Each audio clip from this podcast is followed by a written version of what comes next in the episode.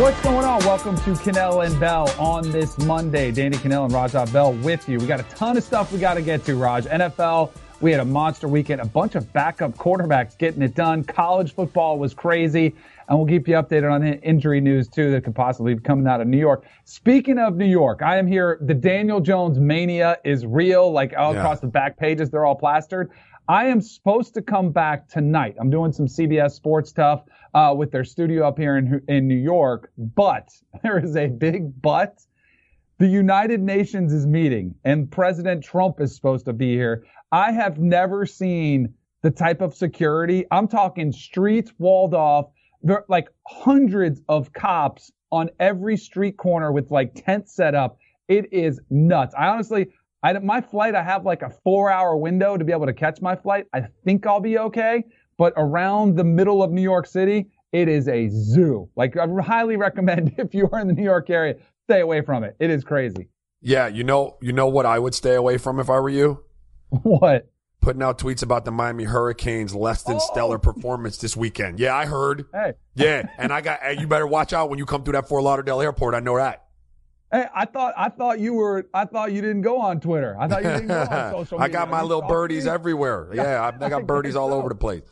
You and Kevin Durant got this burner account. keep eyes on people. All right, I'll keep out for that. We'll break down the Miami Hurricanes later. But you know what it's setting up for? It's setting up for a big showdown between Florida State and Miami. There's got to be some side action on that one for sure. But we have a while for that one. The NFL yesterday was pretty fascinating because you saw a lot of storylines taking place guys, you know, quarterbacks taking over. But let's start with the game last night because the Cleveland Browns playing at home against the Los Angeles Rams, this was a big test for them. It was their opportunity to showcase, hey, those first two games, we're just kind of getting used to things. We're going to put those behind us. Remember we talked about urgency versus panic? And they're like, no, there's no reason to panic just yet. This offense is struggling. A lot of it you can put on Baker Mayfield. His stats are not uh, glamorous to say the least. Uh, on the year, he's only at 56% completion, three touchdowns, five interception. It's pretty bad. His passer rating 31st in the league.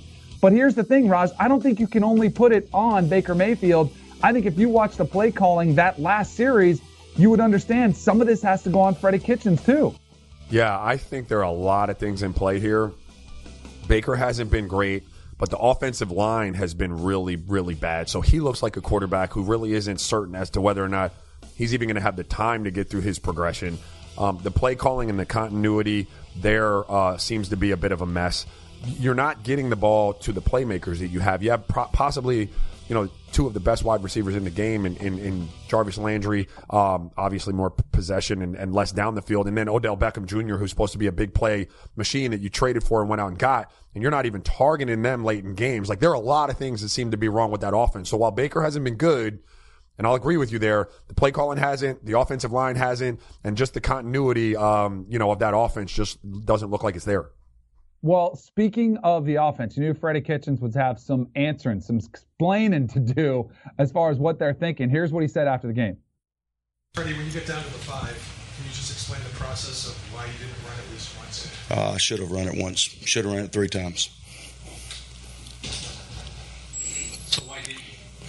I just didn't if you're saying that after a game that you realize you should have called run I was, plays there, I was being facetious. I should have run it one time.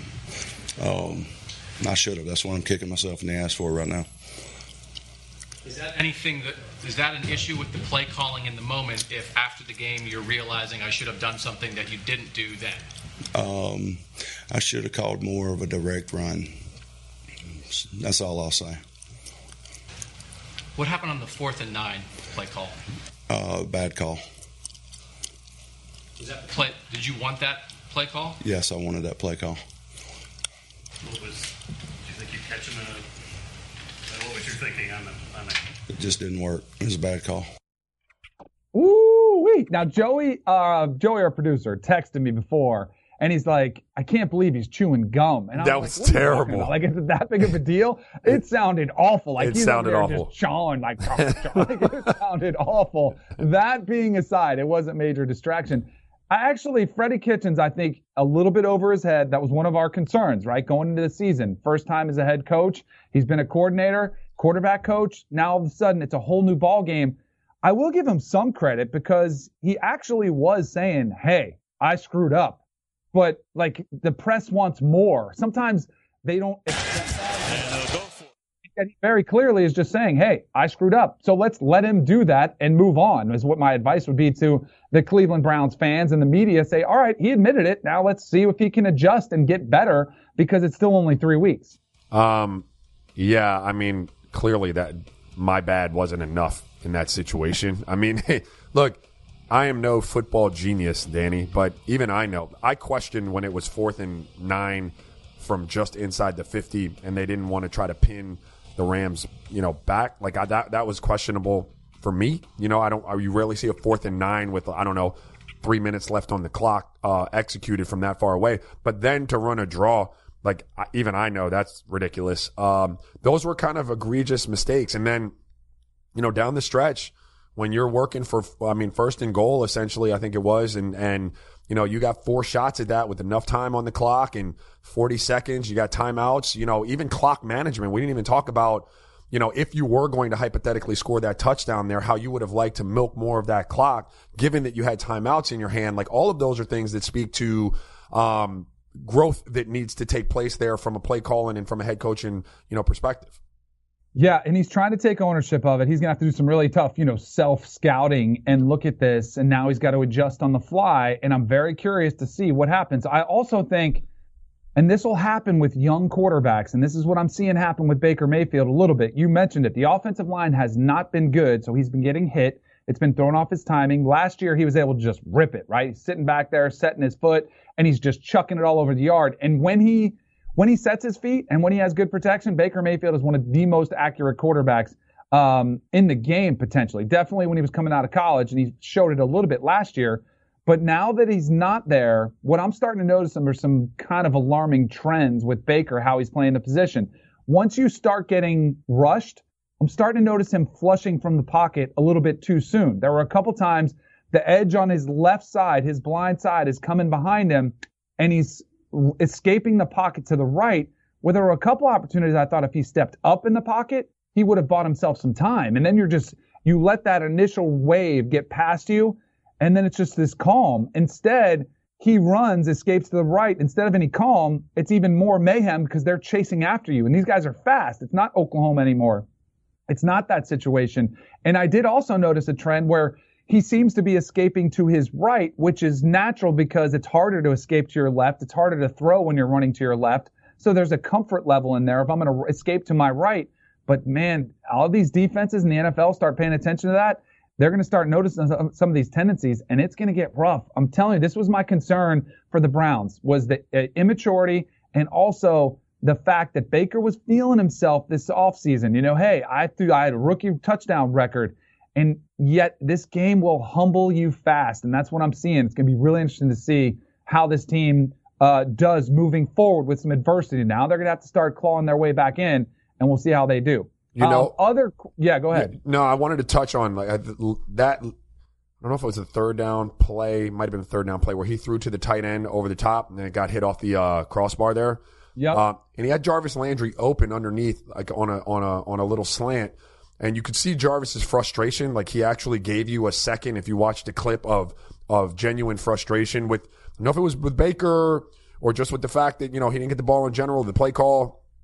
But those are the things I worry about. And I thought, you know, you spoke to immaturity. I think you've seen some maturity at least from Jarvis Landry, who can chirp, and Odell Beckham, who can also chirp. Um, and they're not being, you know, when they're not being targeted to the degree that they think they should be targeted. I think you know, like I know, those two guys in particular, if they're not getting the ball, they're hyper competitive. If they're not getting the touches when they think they should get the touches, they've got no problem letting you know. The fact that you haven't heard it yet, I think I want to give them credit for the maturity. I don't know how long that lasts though, because I saw last night there become some frustration out there on the field with the fact that they weren't getting the ball. Good luck to them getting this thing turned around. They have two back-to-back road games at Ravens, at 49ers, tough outs, two of your teams playing really good football home against Seattle, and then on the road against New England the next four weeks. And they're sitting at one and two. All of a sudden, if you start losing, you get behind the eight ball. That's when the real adversity will start setting in. So we'll have to see how that goes, and we'll keep you updated on that. The other massive storyline was really backup quarterbacks, replacement quarterbacks, guys coming in, whether it was Daniel Jones, who the Giants decided to bench Eli Manning, and they look like geniuses now by making that move. Um, Kyle Allen, Gardner Minshew from Thursday night, Teddy Bridgewater due to injury, and Jacoby Brissett will even throw him in the mix. Replacement quarterbacks go five and three and have really impressive performances. Let's start off with Daniel Jones, right? Because he was probably the most polarizing quarterback of this draft because he was taken at six. Most people were like, that was a stretch. I thought it was too. I thought they could have gotten him at 17, but maybe the Giants, who bet their jobs, their futures, Dave Gettleman and Pat Shurmur said, nope, you guys are wrong. This is our guy. We could not take the risk of losing him. Maybe they look like geniuses after the way Daniel Jones played yesterday because it was pretty, uh, pretty impressive. No, no, no, no maybes about it, Danny. They look like geniuses yeah. right now. Um, you know, this still has to play itself out. Daniel Jones has to still do this, you know, over the course of a season and then, you know, over the course of a career for them to truly be vindicated. Um, but right now, he looks really, really good. Um, and I don't know that we should be surprised because he looked really, really good in the preseason. And, you know, I get it. In the NBA, preseason isn't like the regular season, but if you see something and it looks good, sometimes it's good. Um, and we were on here, we were kind of debate over, you know, why the Giants pulled the move now and why didn't they give Eli a little bit more time. And I said, I think that the Giants feel like this kid gives them the best chance to win. This isn't a concession on the on the season. They're not conceding. They're punting. They're telling you this kid is ready to go, and he gives he represents the best chance for our team to win. And he showed you why they put that trust in him yesterday. There was a massive difference in play calling too, with designed quarterback runs and his just ability to improvise, which yeah. you do not get from Eli Manning. Uh, you had the quarterback run early in the game, which was designed. Then you had the game winning run, which was not designed. He was stepping back, looking to pass, noticed the middle of the field wide open, and took that in. Eli Manning, at no, no point, you could say at 38, at no point in his career does Eli Manning make that play. And this, Raj, I'm telling you, this is the evolution of the quarterback position. Guys that play like Eli Manning, like Tom Brady, like Drew Brees, they are they're they're becoming dinosaurs. They're going to be extinct this is what the NFL is becoming. You have to be a threat with your legs in order to play in the NFL. It's just the way the game is evolving.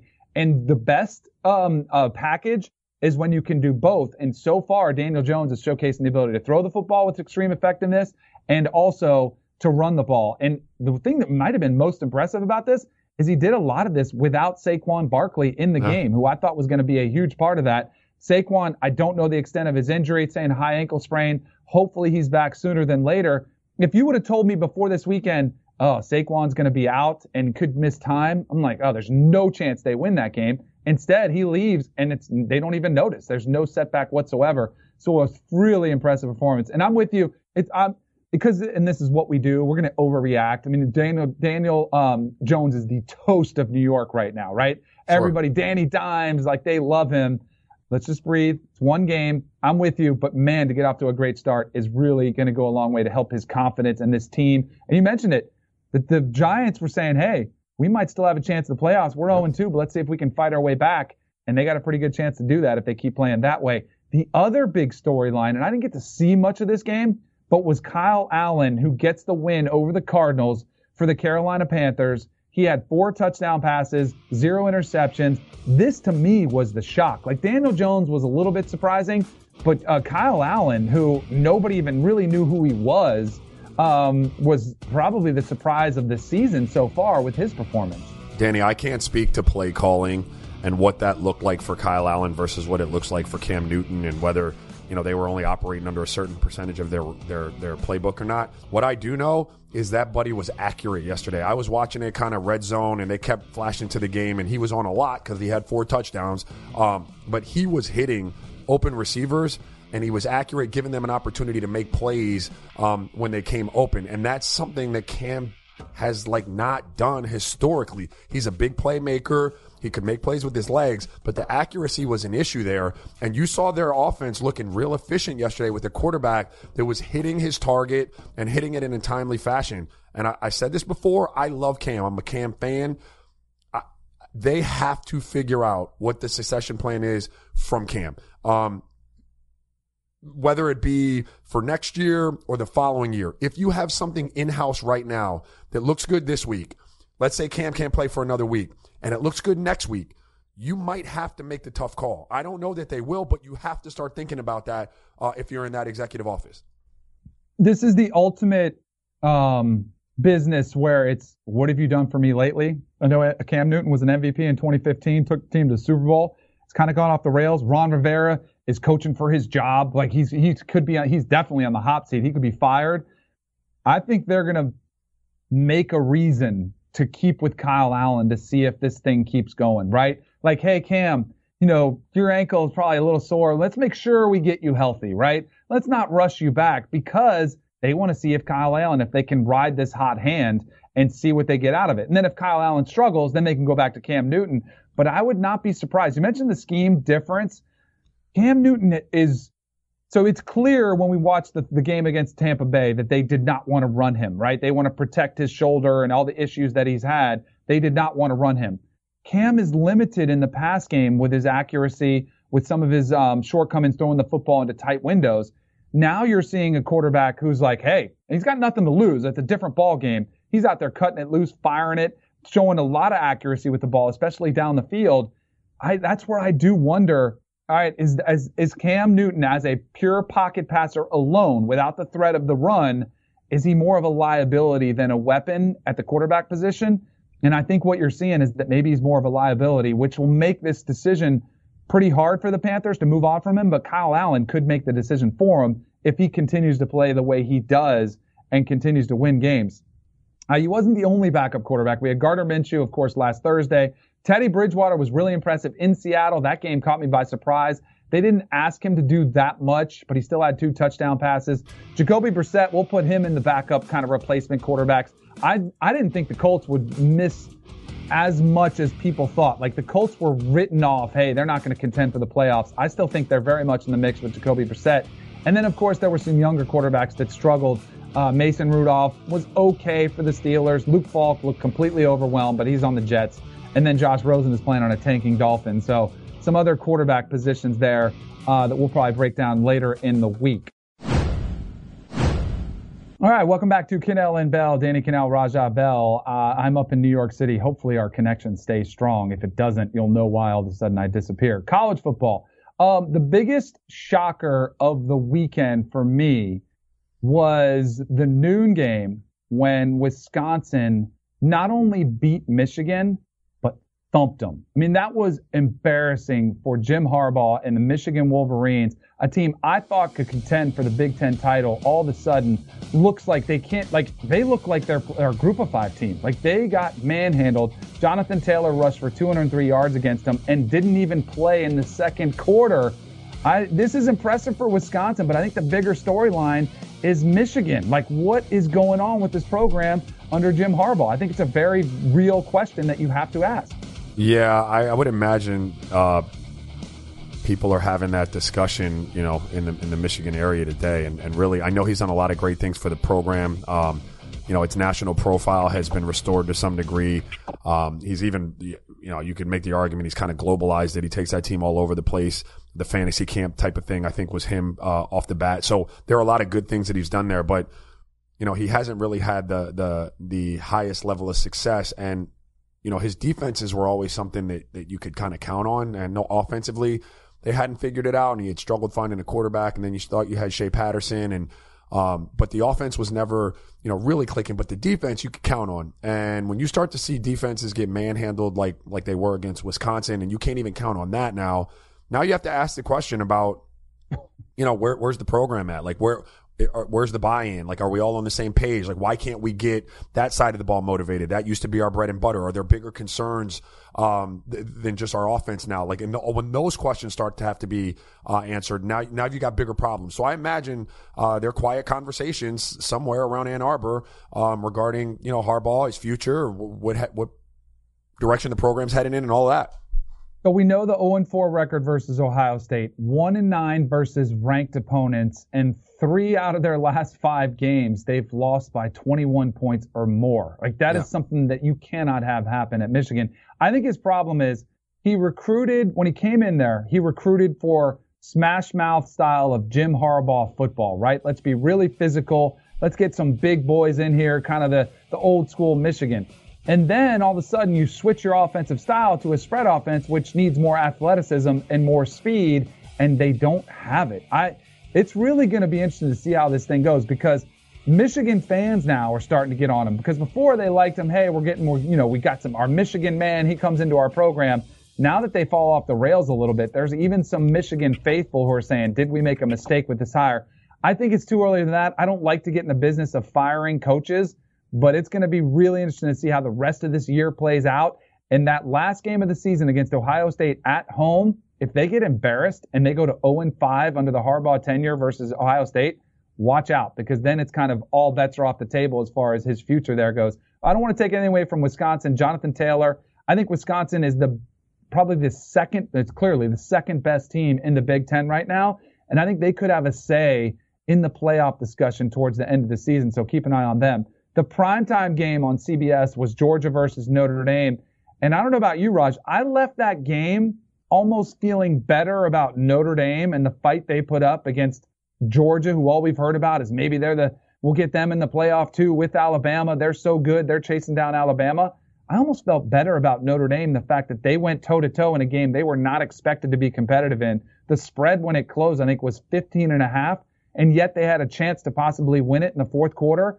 I thought Notre Dame showed me something more than Georgia being as dominant as we thought they were. I didn't really know what to feel, Danny. I mean, I you know I felt like maybe Georgia wasn't as good um, it could I can make the case that Georgia wasn't as good as people said they were. You can make the case that Notre Dame is a little bit better than people gave them credit for being. Like I, I didn't really know how to feel about that. I was conflicted. I, I do know that Notre Dame, you know, it's not a loss to really be ashamed of. It'll be interesting down the stretch if they can you know, win out. They still have um, Virginia is number 18 in the country. I think they have USC who's crept into the top 25 if they continue to win. Um, and then they have someone else on that schedule that's a top 20 team. They have Michigan if they were to continue to win. Um, that could be in the top 20. And if you, you, rack up three more top 25 wins and your only loss is, is there to Georgia, who was number three in the country, and it wasn't a bad loss, what does that mean for them in the college football playoff, Danny? Uh, so here's the thing if they run the table they're still in the conversation. They're not a lock. Like last year, I felt like if Notre Dame runs the table, they're a lock for the playoff. If they run the table and they're a one loss team, that their only loss is a pretty impressive showing in Athens, I still think they're in the discussion. Now, of course, it depends on what else happens in college football, right? Like, how does Georgia finish the year? Who wins the Big Ten? Does the Pac 12, is Oregon a one loss Pac 12 champ or does the Pac 12 have a two loss champ? All of those things are what now affect Notre Dame in that conversation. Because I that's a very you know I, I, initially after the game coming into the season I was like uh, Notre Dame has to run the table they're not going to be in because they played that game pretty tough and the way they showed. I think they're still going to be in the discussion uh, in December when we try to make the playoff. Uh, the other team who I think is kind of flying under the radar, but probably has two of not probably they have the two most impressive wins. We have some teams with one impressive win Auburn now with the opener against Oregon, winning that game, and now going into Kyle Field, going into College Station, and winning that game on the road, they have two of the best wins in college football. But my concern after watching that game, their defense is incredible.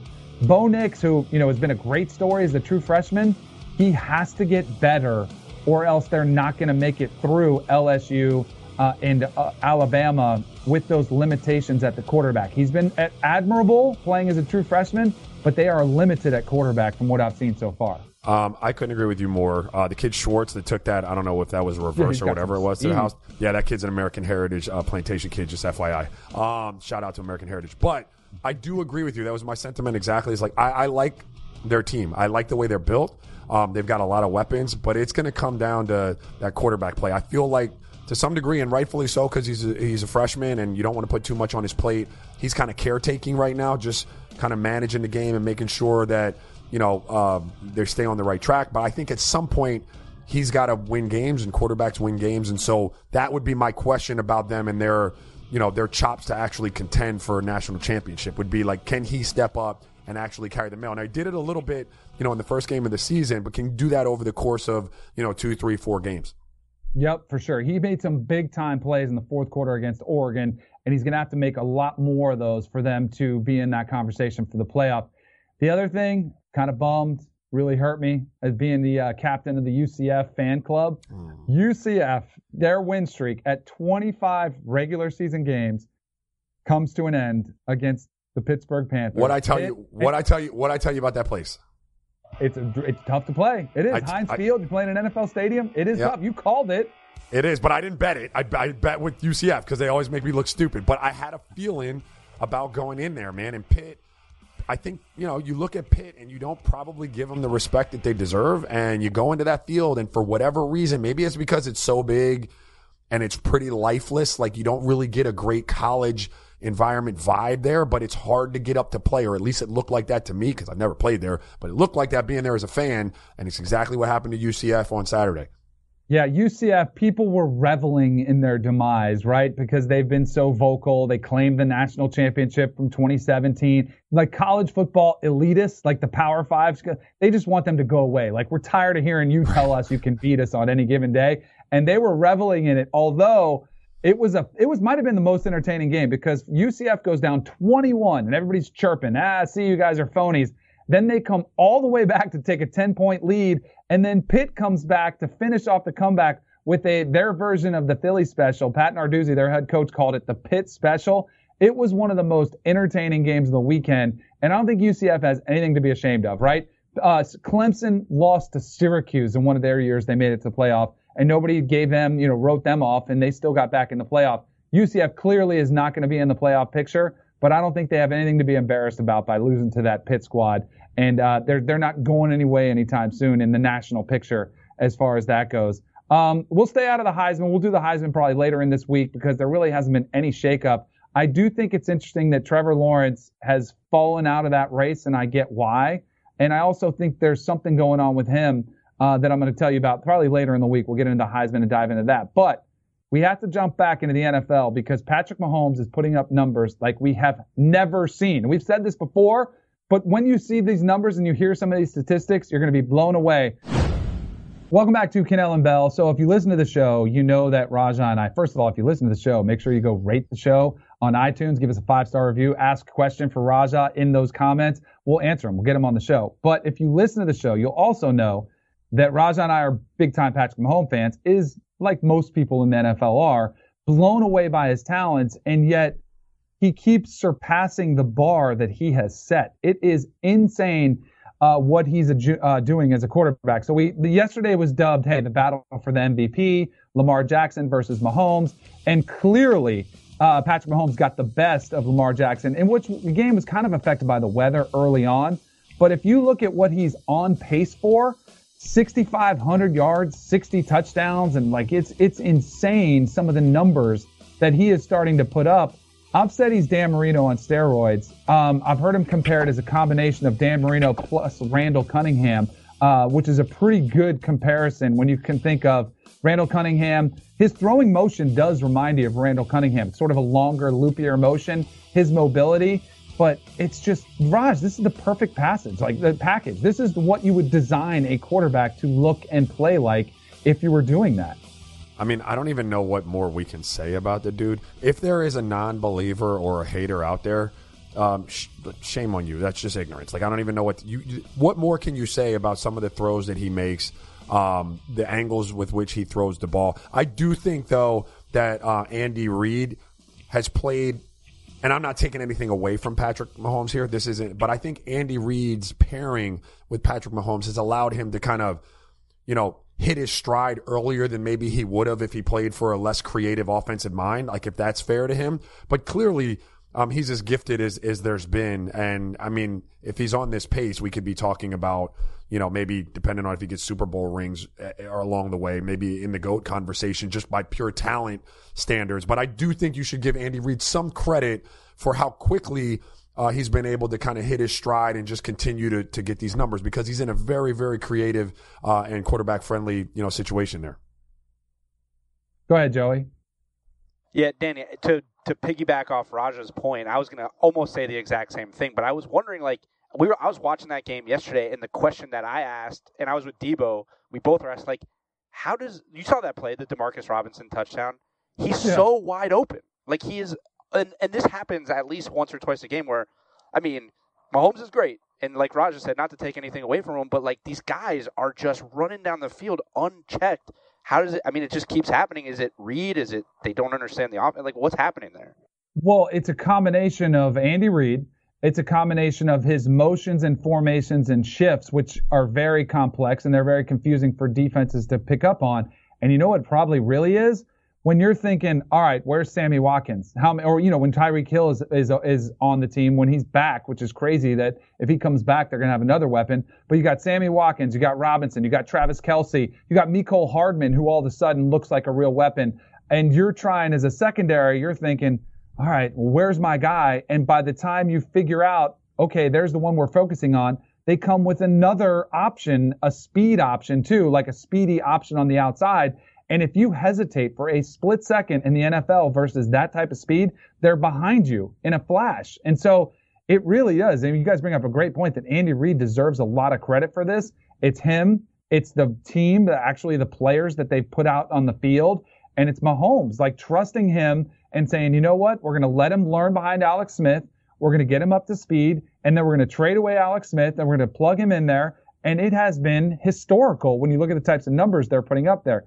I will say this, Rob. I'd be curious to know. I'm going to ask you a question, Rajan. Mm-hmm. Watching the quarterback play that we were just talking about the last segment, you know, uh, all the replacement quarterbacks that are coming in.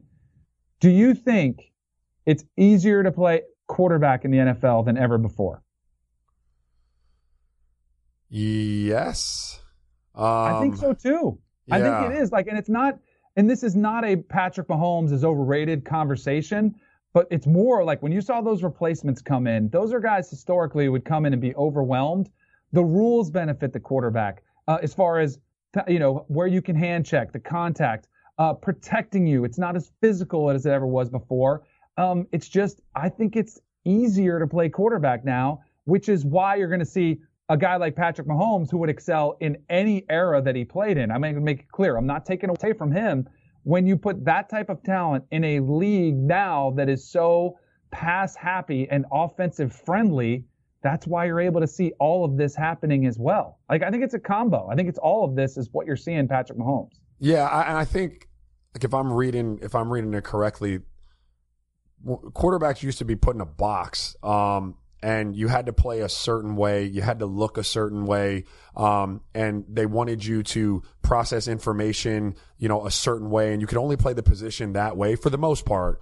I think today they celebrate the quarterback's diversity and their ability to do kind of different things, um, athletically speaking, and I think offenses are more uh, creative, right? And they kind of work with what they have as opposed to trying to take what they got and make it into this one particular prototypical quarterback. So I think that also helps with the position because you're seeing a lot of different guys of a lot of different statures, a lot of different styles, a lot of different athletic abilities playing the position and having success with it. I think you got to give offensive coordinators and offense in general some credit for that also. I think way more flexibility there than there's ever been.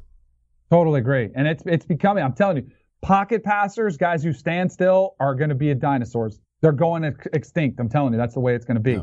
Uh, we'll keep an eye on that story. As Patrick Mahomes, the chase for 55 to mm. catch Peyton Manning's touchdown passing record in a single season, I think is very uh, much in jeopardy. I think Patrick Mahomes is going to catch that this year, especially at this pace, which he keeps going.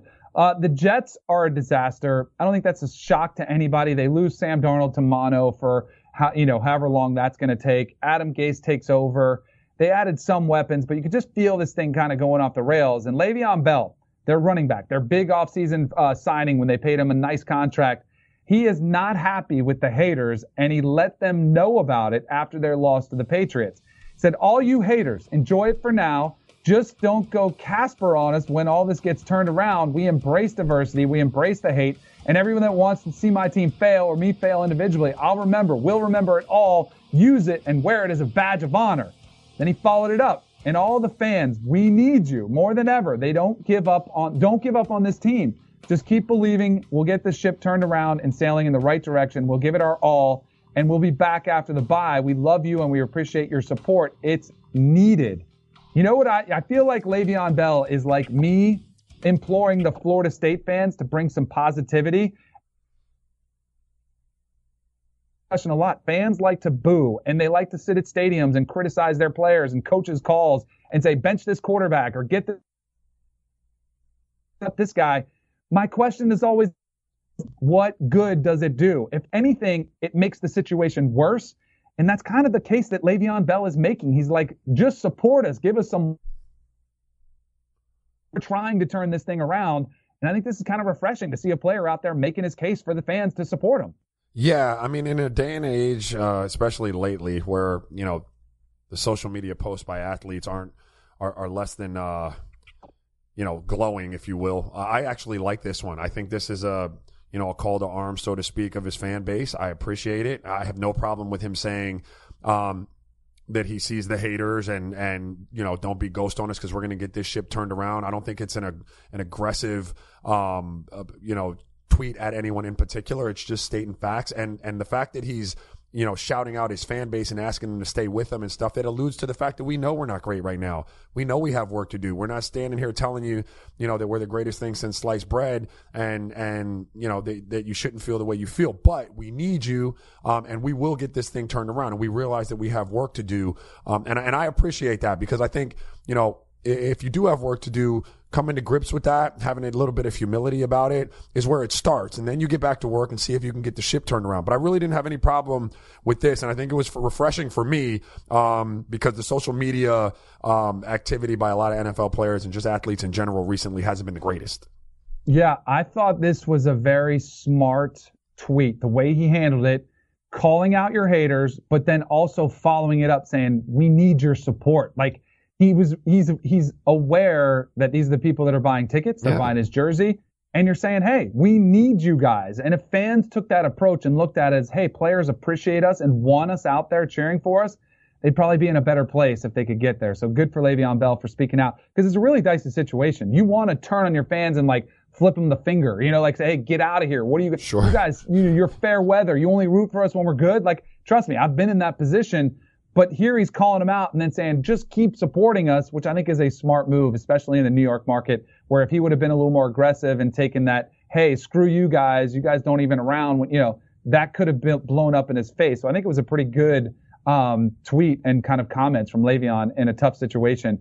And we'll have to see how the fans respond. Hopefully they stay behind this Jets team and see if they can get it turned around. All right, what's going on? Welcome back to Kanell and Bell. So we're going to debut a little new segment called "What's Happening Here." All right. Remember the show uh, "What's Happening" with Rerun? Yeah, that, no doubt. That was great. Love that show. We're going to do "What's Happening Here." So let's take a look first. Lamar Jackson. Uh, I think he's Michael. I think he's better, a better runner than Michael Vick. And Mike Vick fans get really upset with me. But I felt you saw a glimpse of why I feel that way in their game against the Chiefs. So take a look at Lamar Jackson uh, in this play and see if you can tell me, Raj, what is happening on this play when he's scrambling around trying to find a way, make a way, and oh. he goes in. what was that? With a premature out. touchdown celebration? Yeah, I think so. But that right there is pretty funny. He's like, "What are you doing?" Like, I think the guy, he's the guy, his receiver is putting up his arms like, "I'm open." And Lamar's like, "What do you want me to do? I'm going to take this one in." Like, I, it was just a communication breakdown on this one, but that was pretty hilarious because he's like, what? What do you, what do you what are you doing? I'm taking care of this one. Uh, do you think I am crazy to say Lamar Jackson is a better runner than Michael Vick? I don't I think he's he's clearly a better passer, even in this just a limited window of a couple years in his second year. But do you agree with me that he's a better runner than Michael Vick? Mike Vick is my guy, full disclosure. So I'm not going to say he's a better runner. I'm saying he is in the conversation. He, his moves are filthy. The little the little breakdown with the shoulder shimmy and then the, the spin, the, the stop and go that he used to make a guy fall. I mean, he's got some filthy stuff with him. So I put him in the same class with Michael Vick. I'm not re- willing to say that he's better than Michael Vick just yet. All right, give it time and we'll see. Mike Vick was super explosive. There yeah. was an explosive speed there that I think we'll see from Lamar. So we'll have to give it time. Uh, all right, college football. Tell me what is happening. Tennessee got worked by Florida, 34 to three. It was ugly. Their quarterbacks are talking what they're on the sideline. They're trying to talk to their coach up in the booth. And it's almost like these millennials don't know what to do with an old school phone. that's not that's not how you answer the phone. it's like the Flintstones there, man. Like what the heck is going on? I, I guess you can say, all right, they're making light of a bad situation there. Uh, hopefully he's just joking, but maybe that explains some of Tennessee's woes uh, offensively if they can't figure out how to work a phone. Danny. I remember coming over, I would talk to Mark Richt on the phone. He was upstairs in the booth, And I remember sometimes if I had thrown an interception or I had a bad play, I dreaded going over because I know I was like, I would answer and be like, I know. Like that's, I wouldn't even say hello. I'd be like, I know. Like, you know when you screw up. You don't even have to say anything. You just knew it was going to be that bad. my kids would have no idea what to do with that. Absolutely no idea. Um, and I this happens to me a lot with basketball because when I'm teaching shooting, I'm teaching them to shoot out of a phone booth, like straight up and out instead of you know like out horizontally some shooting arc. up. Right. Um, when I say that to sixth graders, I I often forget that they have no idea what a phone booth is. So they're always looking at me like, like what the hell are you talking about? I'm like, you guys don't even know what a phone booth is, do you? It's crazy. I love it. All right, let's check out one from Florida State. They're playing against Louisville. They're going in to score. Watch my man here, my kid in the crowd, who was not going to hold back on the officials. Now, this one, I was kind of upset because Florida State goes in, they don't get the touchdown.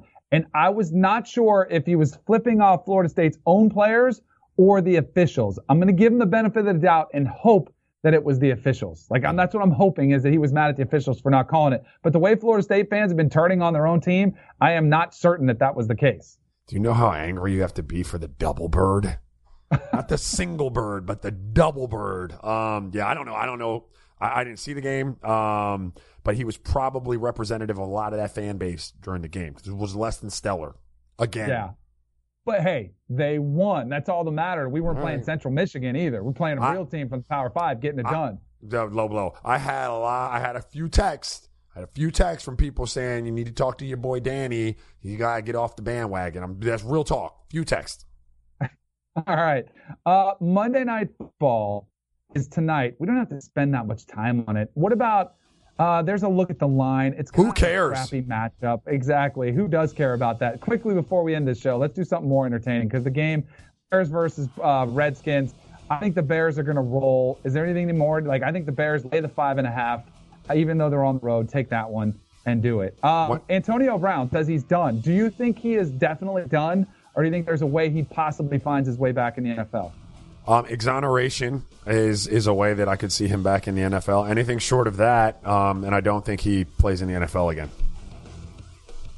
Yeah, but even if even if he gets exonerated, I feel, and you clearly see this. He went on this tweet storm yesterday. He feels slighted. He feels like he's getting a raw deal. Um, he feels like the NFL has screwed him over. Um, where even if he gets exonerated, I could see him play before any of this transpired. Before he went to the Raiders, remember him saying, I think it was Jeff Darlington. He sat down. He's like, I don't need the NFL. I don't. I've made enough money. I don't need it. I wonder if that's a case, even if he gets exonerated, where he's like, nope, I'm not giving you guys what you want. Uh, all you fans who turned on me, again, this is if he's exonerated. I could see him holding a grudge where he's like, nope, I'm not coming back. You guys are not going to get me to come back to the NFL and watch me play. I'm done with it. Like, he seems like there's mental issue there too, where you know there's might be an opportunity. He might just say, see ya. You know, I would say don't cut off your nose to spite your face, bro. Like, you know, it's you you had a part um in in everything that's transpired. Like all of this stuff has has started um because of you to some degree. Now, we can have our opinions on whether or not, you know, it- it- some of it is is blown out of proportion because of the court of public opinion or not, but you are the root of all of this. And if you're exonerated, um, and it's proven that this didn't take place, not everybody turned on you. So I would say if there are teams that still want to employ you and want you to come out there and play football, um, that, that you should do that. Like you've only got a certain amount of time, you know, not just to make a living, but to play the game if you love it. And so I, I wouldn't cash in on that just because you felt slighted by some people in the NFL. But again, unless he's exonerated and found innocent of all of this, I don't see a way where a team would even touch him again. All right, that's a wrap for us today. I am traveling back tomorrow. Hopefully, United Nations is here. I'm filming this. I, I don't know if I'm going to be back. Hopefully, I get back. I don't know if it's going to take some time because there's massive security in New York City. But be back on Wednesday. Roz will be in tomorrow. Enjoy Monday Night Football as bad as it might get. It's still football. Like, think about July when you're missing the game and enjoy the game. We'll see you.